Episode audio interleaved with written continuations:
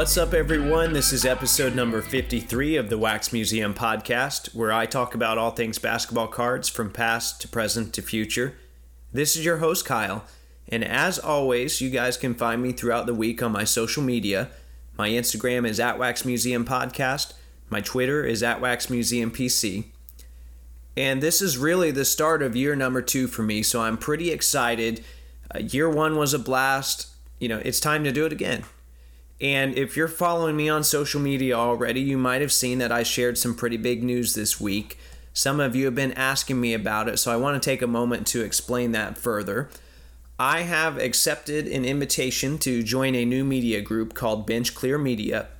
And what this essentially is, is a group of hobby podcasts that are now under the same umbrella and the same branding.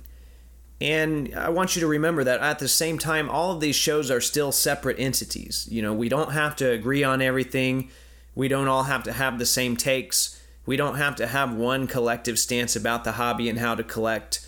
Um, the shows are not intended to all be the same, and that would be boring anyway. However, all of the shows will operate under one mission statement, and that is that we want to provide the number one network of thought provoking, unbiased, and insightful content, hobby content in the sports card industry. Now, that's really in line with some of my goals from before I joined. You know, I love this hobby. It's been very good for me and I want to give back. This podcast grew out of that desire and grew out of the, out of the desire to help inform and educate the hobby and facilitate discussion along the way. Now, at times that has meant being critical when I felt that was needed and and maybe as a byproduct, I might have even entertained you a little along the way. So, when we say Bench Clear Media is setting out to provide thought provoking, unbiased, and insightful hobby content, I feel like that's in line with what I've already been doing. Um, however, I think this move could also pay off for you guys, the listeners, in the long run, and for several reasons. Number one, it will help the show get more exposure. That way, if I want to try and get a guest that maybe I haven't been able to get in the past, I, I feel like it gives me a better shot. Um, you know, it helps to legitimize the show a little bit and it broadens my network. And then, secondly, some of you might remember that I asked for donations not too long ago. You guys were incredibly gracious with your support. So, first off, thank you. And then also, this move will help me to get some advertisers that can help on that front as well. So, don't be surprised to see those roll out in about a month or so. Um, now, I was very clear when this whole thing was pitched to me that I don't want any conflicts of interest, and I'm not going to be bought. I'm not going to read promos for companies or websites that I feel the need to be critical of. Uh, it's not like all of a sudden you're going to see me reading StockX ads on here or something like that. Um, additionally, I made it clear that I wanted control over my stuff I wanted ownership of my episodes. I wanted to keep the graphics I had, and so on and so on. Anyway, I won't bore you with the logistics, but I have a very good working relationship with the people involved. They have pretty much told me, you know, just be you. And I feel very good about it. So, anyway, this is something that's entirely new for me, but I have a feeling that it's going to start moving very fast. It's all very exciting for me. So, make sure that you give Bench Clear Media a follow on Instagram which is at bench underscore clear underscore media, and then Twitter, which is at bench clear media. It's all one word. With all of that being said, I anticipate having at least a few more listeners rerouted my way this week because of that network. And if you combine that with the fact that I'm now entering year number two, I think today is a great time and a great opportunity to reintroduce myself and take somewhat of a comprehensive stroll through NBA card history or at least part of it. So, real quick, a little bit about myself. As I mentioned in the intro of the show, my name is Kyle. I originally grew up in Indiana, and I am still a die-hard Pacers fan and Pacers collector, which somebody told me you're the only one that I've ever come across. There are more out there. There, there are plenty of good Pacers collectors. My collecting history, though, starts around 1995 since then, I, have taken two, I think around two short stints off from basketball in between. And I, I can narrow that down. It was around, I would say, between 2000 and 2003. I eventually came back for all the LeBron hype. I started reading message boards around that time. And then I took another break around 2007 all the way to 2009 or 2010. That's when I went to college and I dabbled in baseball cards, which that was a mistake. Um, I came back largely as a result that time of, of the 2009 rookie class, and then also I was getting cards signed at NBA games. And despite collecting in the 90s, you know, I mentioned I started around 95, I really love stuff from the 2003 to 2006 range. I guess I'm just really nostalgic about those Pacers teams. Um, I also own a lot of Panini stuff from the present. I collect mainly patches, but I've branched out over time as well. So, one of my goals this year is to show more of my collection in videos on social media. I like that format. I like being able to talk a little bit about the cards. All right, so I say all that because I think it's important for you to know the lens that I'm viewing NBA card history through. A lot of it I have experienced firsthand. Uh, for other parts, maybe I was um, around the same time and still saw some of the chatter on message boards. Um, I have had to do some catching up you know, obviously, I, I wasn't around in 1957 uh, or 1961. You know, a lot of these older sets, and that's involved quite a bit of reading and asking questions. I don't claim to have all the answers, but I try to go to great lengths to read about all the topics I cover, and I try to ask questions when I feel there might be any gaps in whatever I want to touch on too. And and I feel like that's um, just uh, one way that I can respect you guys. I don't want to disrespect you and your time by just feeding you a bunch of misinformation. Um, before I jump into my overview of NBA card history, I do want to note that there will be some overlap from previous episodes here. I think that should be expected when I've been talking about basketball cards for 52 weeks straight. I gave a very brief run through of basketball card history uh, up to the Panini era in episode one. I definitely skimmed over some parts, and I know there have been quite a few new listeners since then. Um, there are some topics that I could definitely go a lot deeper into today, like grading or college sets, but my goal is to stick to just NBA cards. And I get a lot of questions about some of the sets I plan to cover today, so hopefully this will help people to get a little more acclimated to the history of the basketball side of the hobby. I'd planned on covering this in one episode, but there's just too much stuff. So, part one is going to be everything leading up to 2003 and part two will be everything from 2003 on. So I guess that would be before LeBron and uh, LeBron and after. So you can expect the second part next week. All right, so let's jump in. Um, technically, the first basketball cards were printed all the way back in the early 1900s. There was a Murad cigarette multi sport set that had a Williams College card in 1910. Um, I know I said I'm not going to talk a lot about the non pro stuff, but I will give you just some of the basics here. In the early days, there was a Canadian set called Willards that featured a female team, the Edmonton Grads in 1924. And then 1933 Sport Kings featured the first four cards with professional basketball players. But none of these were actually standalone pro basketball sets. And that wouldn't come until 15 years later in the form of the 1948 Bowman set. Some of you listening today, you might be baseball people. You might be very familiar with that brand or that name, Bowman. Um, at this point, it was separate from Topps because Topps purchased them in 1956. But Bowman had produced some baseball cards around this time, and they decided to give basketball cards a try as well with a 72 card set. Well, of course, every player in the set is considered a rookie, and this set was originally distributed in two different groups, with the second half of the set being more scarce. The more iconic card from the set is George Mikan's rookie, and it's from the second half, so those can be fairly difficult to track down. And while this is um, considered to be an iconic set by today's standard, the problem was the sport itself just wasn't very popular. So that was 1948. We didn't have another attempt at a standalone pro basketball set until Topps threw their hat into the ring in 1957. And the sport itself had changed quite a bit since Bowman said in 1948. In the mid 50s, the NBA introduced the shot clock, which sped things up quite a bit. Topps executives thought it was worth a try, and still, at the time, it didn't pan out. And in retrospect, it's gained quite the following, as it should have, because the set features 20 Hall of Fame rookies, which I don't think we'll ever see again unless there's a major hobby drought of sorts in the future and headlining that set is or headlining that group is Bill Russell. Those of you that listened to my last listener forum episode might remember that one of my goals was to pick up some key rookies from NBA history. Well, similar to Mikan, I'm already priced out of the Russell rookie. These are just really hard to come by and they're really sought after. And on top of that, we've seen that some of the vintage baseball trimmers have targeted targeted those as well because of their status and their desirability. So, like I said, this set wasn't received well at the time. It's not surprising that Topps bowed out for a while, and we didn't see another dedicated set from a major manufacturer until Fleer then gave it a go in 1961. And this set has a, a similar story. It wasn't very popular, Fleer abandoned ship, and the set has gained quite a bit of momentum over time because it's loaded.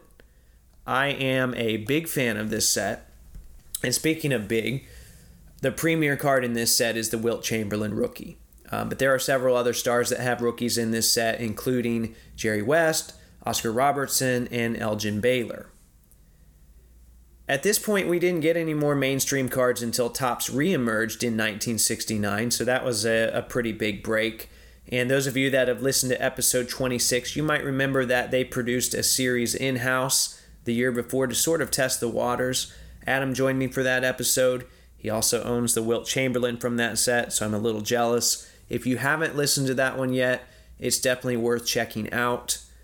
Um, but this 1969 set sort of broke the ice to get cards back in the mainstream, and Topps produced basketball cards every year through the 1981 and 1982 season.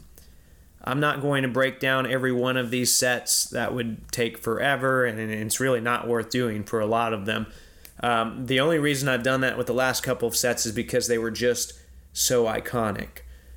Um, 1969 and 1970 cards both contained taller cards that deviated from the standard size. The key rookies in 69 were Kareem Abdul Jabbar. At that time, he was known as Lou Alcindor. Um, you had John Havlicek, Bill Bradley, Willis Reed, Walt Frazier, and that's just a few. There's more. 1970 was a more colorful set and featured another pretty popular card, which was the Pete Maravich rookie. Um, continuing on, the, the 71 set aesthetically is one of my favorite vintage sets because it's just so bright. And I also like it was the first set to feature ABA cards, which was a rival league of the NBA at the time. It's crazy to think that a manufacturer would include rival leagues in the same set, uh, but that's the 70s for you. I mean, now the NBA is not in a position to where they would have to do that. Uh, they wouldn't allow that today, but in the 70s, you know, that was standard. Uh, during this time frame, you might also notice that some of the cards featured players with their jerseys on backwards. There's just a lot of weird stuff going on. A lot of people ask me about this. For the NBA, at least, Topps had a deal with the Players Association, but not the teams themselves. So they didn't have the rights to show logos or team names for some franchises. And if the jersey sported a city name instead, they were usually okay to show it. This issue was resolved by 1972 but we still see some players with backwards jerseys in the set. Um, the one that sticks out in my mind is the Wilt Chamberlain Lakers card. His jersey's on backwards. From what I've read, there were some regional photographers that either didn't get the memo or, in other cases, older photos might have still been used. All right, moving through the 70s, not a lot of excitement on the card front. Um, I think the 73 and 75 sets were especially boring. I think they're ugly. That's just my opinion. Um, we didn't get a lot of big rookies in that time frame, and for some reason, then Topps moved back to a tall card for one year in 1976, and these were even larger um, than the versions they had used in 69 and 70. And there wasn't much going for this set either, save for a David Thompson rookie. Big changes, though, were in store for the 1980 set, which featured 264 cards. Um, but they all had three perforated mini cards on each card. Um, for those of you newer collectors, or maybe if you started in the 90s, think something like the 1996 Collector's Choice cards that had three perforated mini panels. It was a very similar look to those. And um, still, even though it, it didn't quite catch on, this set produced a monster card because they paired the Magic and Bird rookie panels with Julius Erving And in terms of how monumental this is, I feel like this card is still very affordable. I haven't picked one up yet. I've been meaning to. Otherwise, though, I'm not a huge fan of the set, but that card alone makes it a pretty big deal. And that was the last real big Topps card um, before they took a hiatus at the end of the 1981 82 season. Um, sorry, I don't consider the Kevin McHale rookie to be as huge as some of the uh, so called experts out there. Um, and once again, you know, the sport just wasn't popular enough for a major manufacturer to pour resources into a set, even with Bird and Magic coming onto the scene. Um, the NBA was still turning that around. The NBA was still marketing around its stars. That really started with Bird and Magic and then continued later on with Jordan. Um, I've talked about that some before. David Stern had a, a lot to do with that. Um, so we had a cardless year in 1982 and 83, which is hard to imagine. And then the Star Company came onto the scene to help fill the void between the previous top set and then the famous Fleer set that we'll talk about later in 1986. I have talked about the Star Company quite a bit on my Jordan rookie card episode, which was episode 29. Make sure to check that one out. Basically, these were fully licensed cards, so a lot of people, you know, have, have made the mistake of saying, oh, that's unlicensed stuff or those cards don't count. No, they were licensed cards. You could buy them at hobby shops in team sets or subsets. They were all bagged up and, and they were called uh, what was called poly bags. Or you could order these sets by the mail. In some locations, you could purchase them at NBA games. And the common figure that I've seen thrown around a lot is that there are probably around three to 4,000 copies of each set that were produced per team in a given year. And realistically, there just wasn't the demand or the need to print more. Um, I would say then, you know, the most famous star card was Michael Jordan's first card in the 84 85 set. Some people even consider that to be his true rookie. You have to make your own call. But that then helps us segue into the 1986 87 Fleer set in that card, which is generally regarded as Jordan's true rookie card.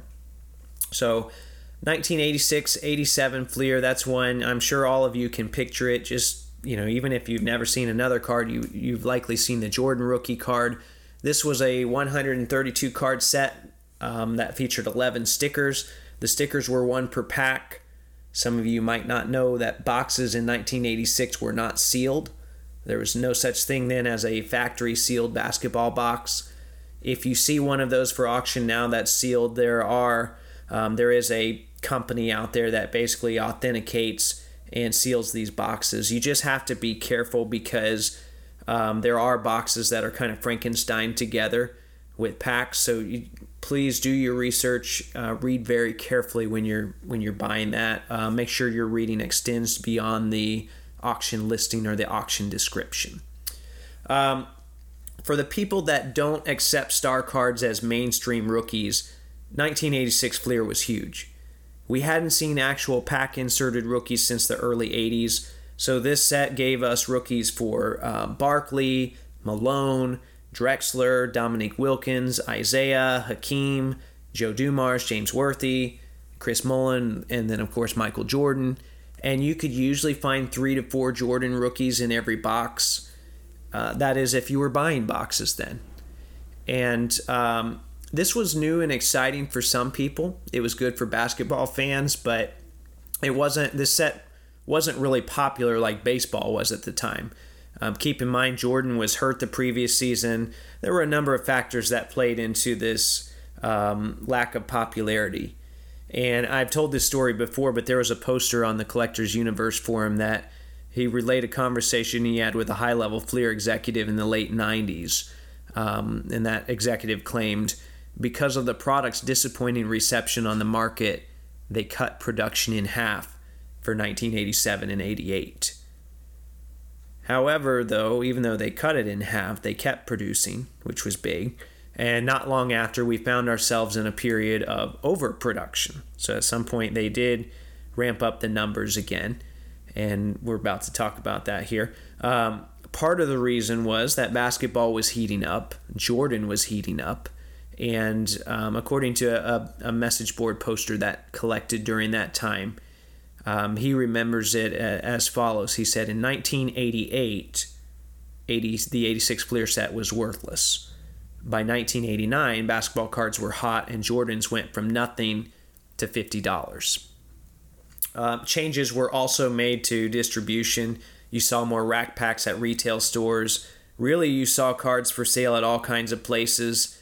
And hoops then entered the equation. I know I rag on them now, but they're they are a big deal in the hobby. Um, I do respect their place in the hobby, and we now had two major manufacturers. And uh, it was around this time that I feel like, you know, even though they had taken the lead and they had gotten the license back, um, Fleer really goofed up by not including David Robinson in its 1989 set.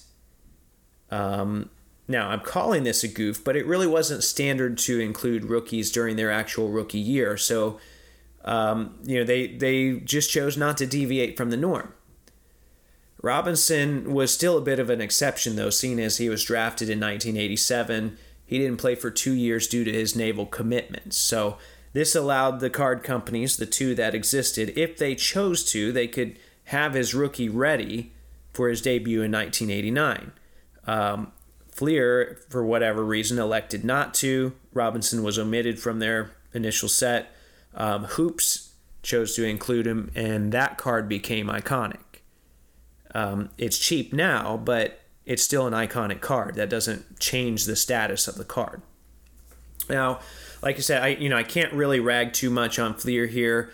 You have to keep in mind that the hobby was evolving at the time. It wasn't long after this that we had the first Beckett Basketball Magazine in March of 1990. But this whole rookie situation, uh, this was one way that competition brought about positive change because Hoops had to do something to try and get at the upper edge. And, and something like this, um, it encouraged companies to try to get players into their sets earlier than they normally would. Can you imagine um, if we were just now getting Luka rookies this year in 2020? or if we didn't get any Zion cards until next season. That would seem absurd now. So, like I said, it, it, was around this time that things were really starting to heat up. I've seen a number of people credit this time in, in both Hoops and Fleer for the start of the overproduction era, um, or maybe even the junk wax era, some people will call it. Um, there's a debate now, it, you know, are we in the second junk wax era? I'm not really going to weigh in on that right now. Um, but when we talk about overproduction then in the night starting in 1989, there, there's definitely some truth to that. Um, I know at one point I had so many of these that um, maybe this is too much information. Whenever one whenever a cat had the uh, a hairball at the house, damaged basketball cards were a great way to clean that stuff up real quick. Uh, now I just use Paul George cards, but anyway, quite frankly, the, this overproduction of the early 90s was bound to happen because of the sudden surge of interest in cards and the players they depicted. So companies kept cranking out new sets. I've talked about 1990 Hoop some in episode 23. That set had the Michael Jordan number 12 jersey card and the infamous Mark Jackson Menendez brothers card 1990 um, also gave us our introduction to Skybox. Remember, this was before Skybox was a part of Fleer. Um, I think they were acquired by Marvel in 1995. I talked about that a little in episode 25. You can hear more about that there. Uh, I would say the next significant event in the hobby came in 1992 with a big rookie that you guys might have heard of named Shaquille O'Neal. And by this time, there were more manufacturers in the game. Upper Deck and Topps had joined the fray. But interestingly enough, all of these pro companies' plans were foiled for the time being when Shaq signed an exclusive trading card deal with Classic. That's right, Classic, which was considered to be more of a prospect brand. And on this card, he was featured in his LSU uniform.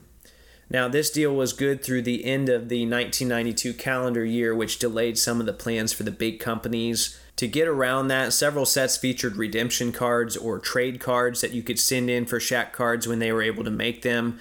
This seemed to add to the anticipation, and it was a really good move, especially for Upper Deck, because they had that trade card where they you would send it in and they would punch it.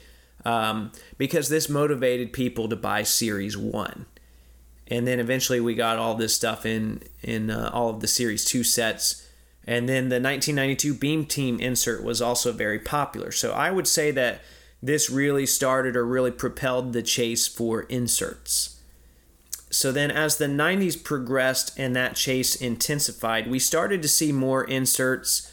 Uh, parallels started to emerge and in the early 90s, we even had a smattering of certified autographs that were available from either redemptions or mail ins, uh, promotional sets. Some were even pack pulled. Um, some of the more well known early autographs include uh, Fleer sets from Dikembe Mutombo and Dominique Wilkins, an Upper Deck Heroes card featuring Jerry West.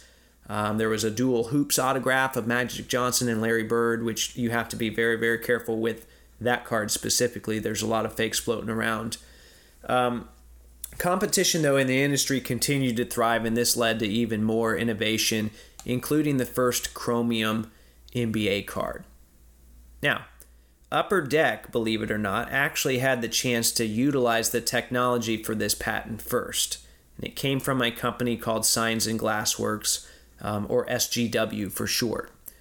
And there was a mock up for a chromium baseball set first called UD Silver Sluggers. You know, they had the chance to do that if they wanted to. They eventually passed. They seemed more interested in holograms.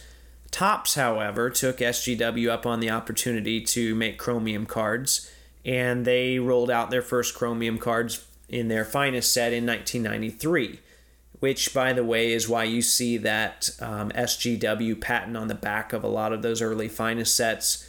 And that was the first basketball product then also to have refractors, which, a little side note here as well, that word is trademarked by Topps. So when you see people refer to Prizm cards as refractors, it's technically not true. But really, it's just a technicality. The whole idea is the same, the technology is the same. Anyway, the 1993 94 Penny Hardaway and Chris Webber refractors were big hits. Uh, similarly, Grant Hill and Jason Kidd were popular the next year. Um, in 95 96 was the first year for basketball to include R on the back to denote a refractor parallel, in case you weren't able to tell just from looking at it. But strangely enough, the finest rookies that year didn't have refractor versions, so we didn't get one for Kevin Garnett, which would have been huge. Now, um, I don't want to downplay Jordan cards throughout this whole era. Um, I, I, know uh, Chris, House of Jordans, would would be disappointed if I were to do that, right? Because they were very popular, they were very sought after. So just understand that Jordan was in all of these popular sets and played a major role in, in driving this market. But also, one thing that's pretty common throughout basketball card history is that rookies really help to drive the market and guide production. And that was definitely the case come 1996, uh, where we had an incredible NBA draft class. You probably know the names, but I'm going to read off a small sampling real quick.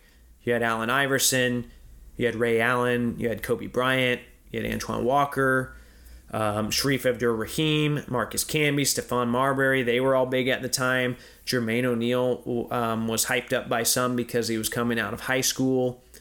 Steve Nash was part of that class too, even though the excitement for him hadn't quite built up yet. Um, truth be told, people want to rant and rave about the LeBron class, the 2003 rookie class, but there were a lot of duds in it. And it, it really just it didn't have the same depth of this 96 class that got people and collectors specifically really excited. And the card manufacturers embraced this and rightfully so. All right, um, I've already talked some about refractors. 1996 was a big year, though, for refractors because it marked the first Topps Chrome set. And of course, there were the refractors that went along with it. This set, the 96 Topps Chrome, was a retail only set, which adds another dimension to the chase. If you're hunting for unopened boxes of it in 2020, they're out there. They're just really tough, really tough to come by, and obviously really expensive. Um, 96 97 Finest then was also the first to have gold and silver refractors. Um, the Kobe and the Jordan Golds were, were big cards to pull. There's a lot more that I could say about those. I'll, maybe I'll have Jake Roy on again some at some point to talk about those.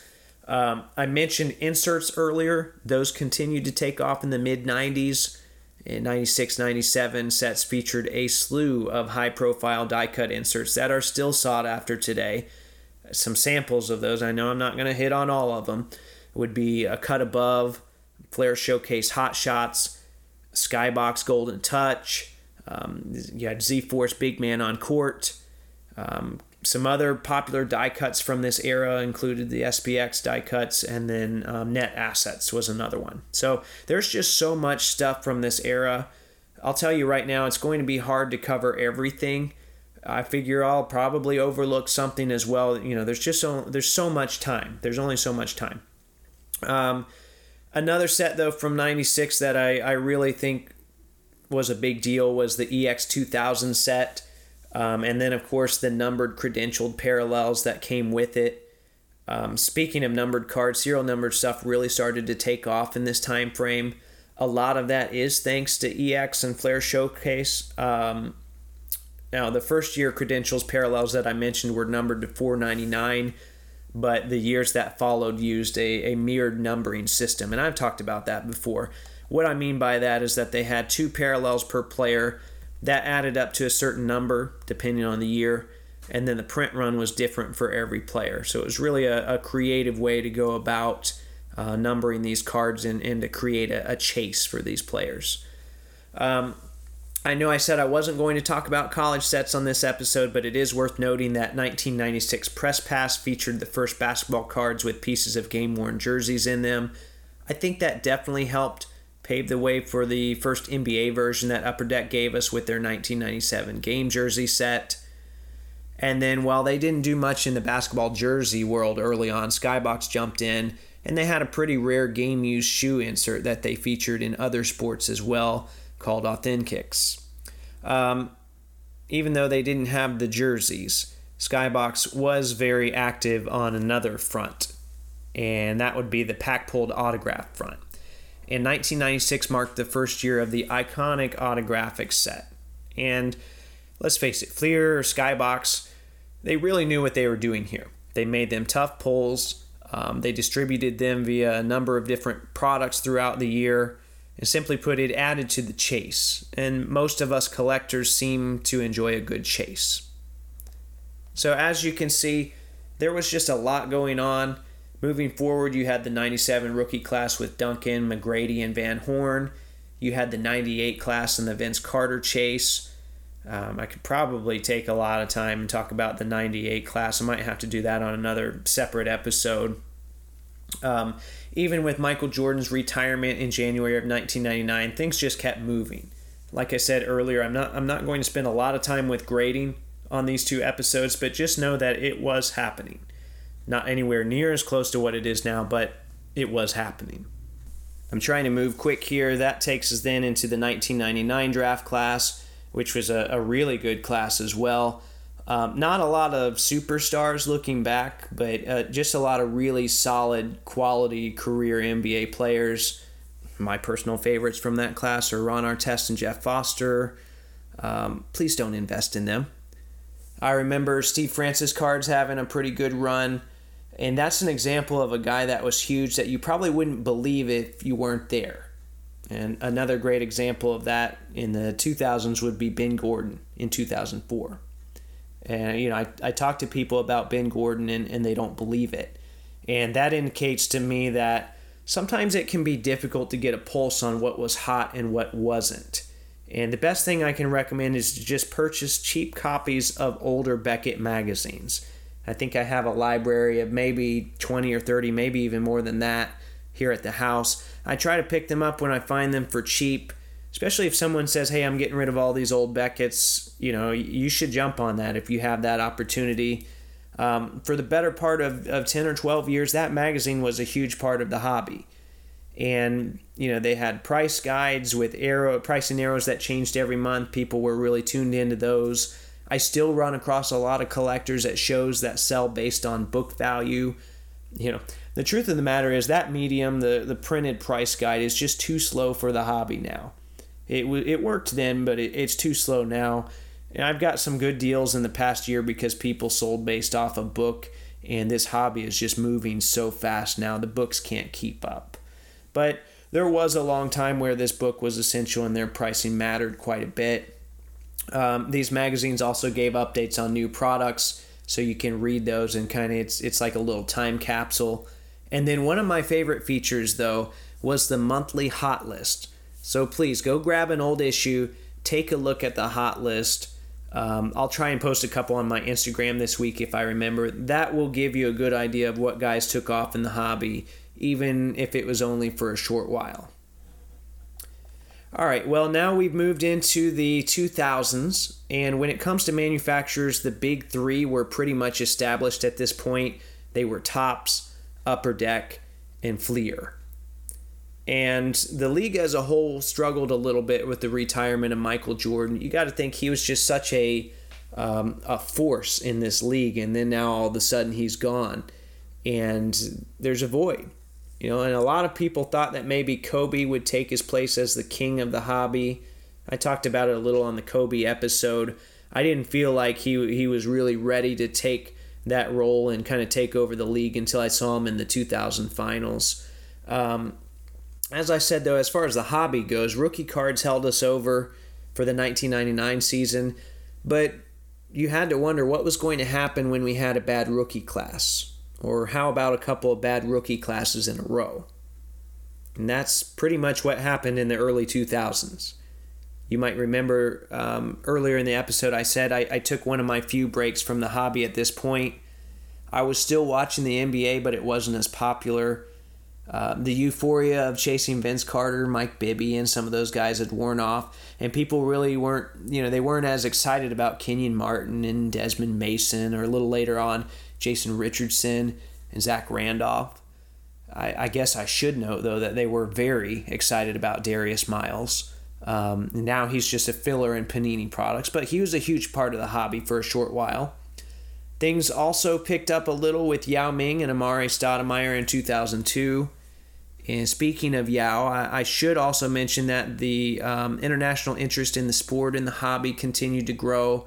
There was a small, continuous trickle of European players that were becoming mainstays in the league. There was also a surge of Asian interest as a result of back to back years with Chinese rookies in Wang Zhizhi and then, of course, uh, Yao Ming. And eventually, Jordan came back for a third stint, and we'd get Wizard cards for him.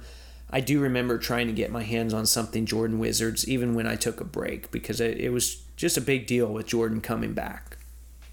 Now, if you've listened to my patch episode or my Why I Collect episode, you probably know that I'm a memorabilia card collector over anything else. And I know some people speak negatively about the jersey card craze, but I enjoyed it. You know, even if it did get a little overdone, it's not like inserts went away entirely, but the style and the uniqueness and the focus on them definitely changed though. So I, I, guess a lot of insert fans blame the jersey craze for that, and I understand why. But one thing I really liked about this era was the introduction of the SPX rookie jersey autos. Granted, there were thousands of them, and most were just plain jersey swatches, but it was an early iteration of the rookie patch autos or the RPAs that are so popular right now. And speaking of RPAs, 2000 gave us the first Upper Deck Ultimate Collection set, which really allowed them to test the market for higher end products and showed that maybe, just maybe, something like Exquisite was feasible a little bit later down the line, maybe when that right rookie came along. We also started to see more dedicated patch sets pop up in the early 2000s Upper Deck had a couple in the late 90s, but they were stupid rare and they still command a healthy premium today. 2002 also marked the first dedicated Logo Man patch sets. Stadium Club had one that featured patches from the 2002 All Star Weekend in Philadelphia. Those were unnumbered one on ones, and there are only, I think, 15 players in the set. Topps Jersey Edition, that was a new product that centered around jersey cards, so that kind of shows you um, how much companies had gravitated towards that jersey card uh, format. But that set featured Logo Man patches that actually had the 1 1 stamp on the back. And I do have a couple of those. I'll have to show those off too. As I mentioned in the intro, um, I came back to cards in 2003, but I still had quite a bit of exposure to this 2002 year and the 2002 products. Um, there was a lot of product out there in 2003, a lot of the older stuff. I was able to get a pretty good sampling on the retail side. A lot of it I learned about from these uh, variety boxes I used to get at Kmart and Target. Think of the, um, they have something similar now called Championship Collection, but think of one with a lot more packs and a lot more variety. Also, you know, with multiple manufacturers um, and not all of the dud packs in there. And, uh, you know, I used to get them at Kmart and Target. And those of you that have opened those, you might remember that they glued those packs inside the packaging with probably the strongest glue possible. I had to cut them out with a utility knife. Anyway, I love those things. I learned a lot about all the different years from them. It also helped me catch up on some of the years I missed out on. Um, I wish I could find some more of those today. I know they're still out there somewhere, but um, at the same time, though, at, in 2002, it was hard to be super excited about the current crop of rookies when ESPN was televising games and hyping up a certain high schooler from Akron, Ohio. You might have heard of him before. His name is LeBron James. And that's where I'm going to end things this week. So maybe you were collecting at some point before 2003. You heard some of this stuff today and it resonated with you. Maybe you have fond memories from that time. Maybe there's something I glossed over that you think um, I should give more attention to. Maybe you have a favorite card that you want to show off. Let me know on my Instagram, which is at Wax Museum Podcast, or my Twitter, which is at Wax Museum PC.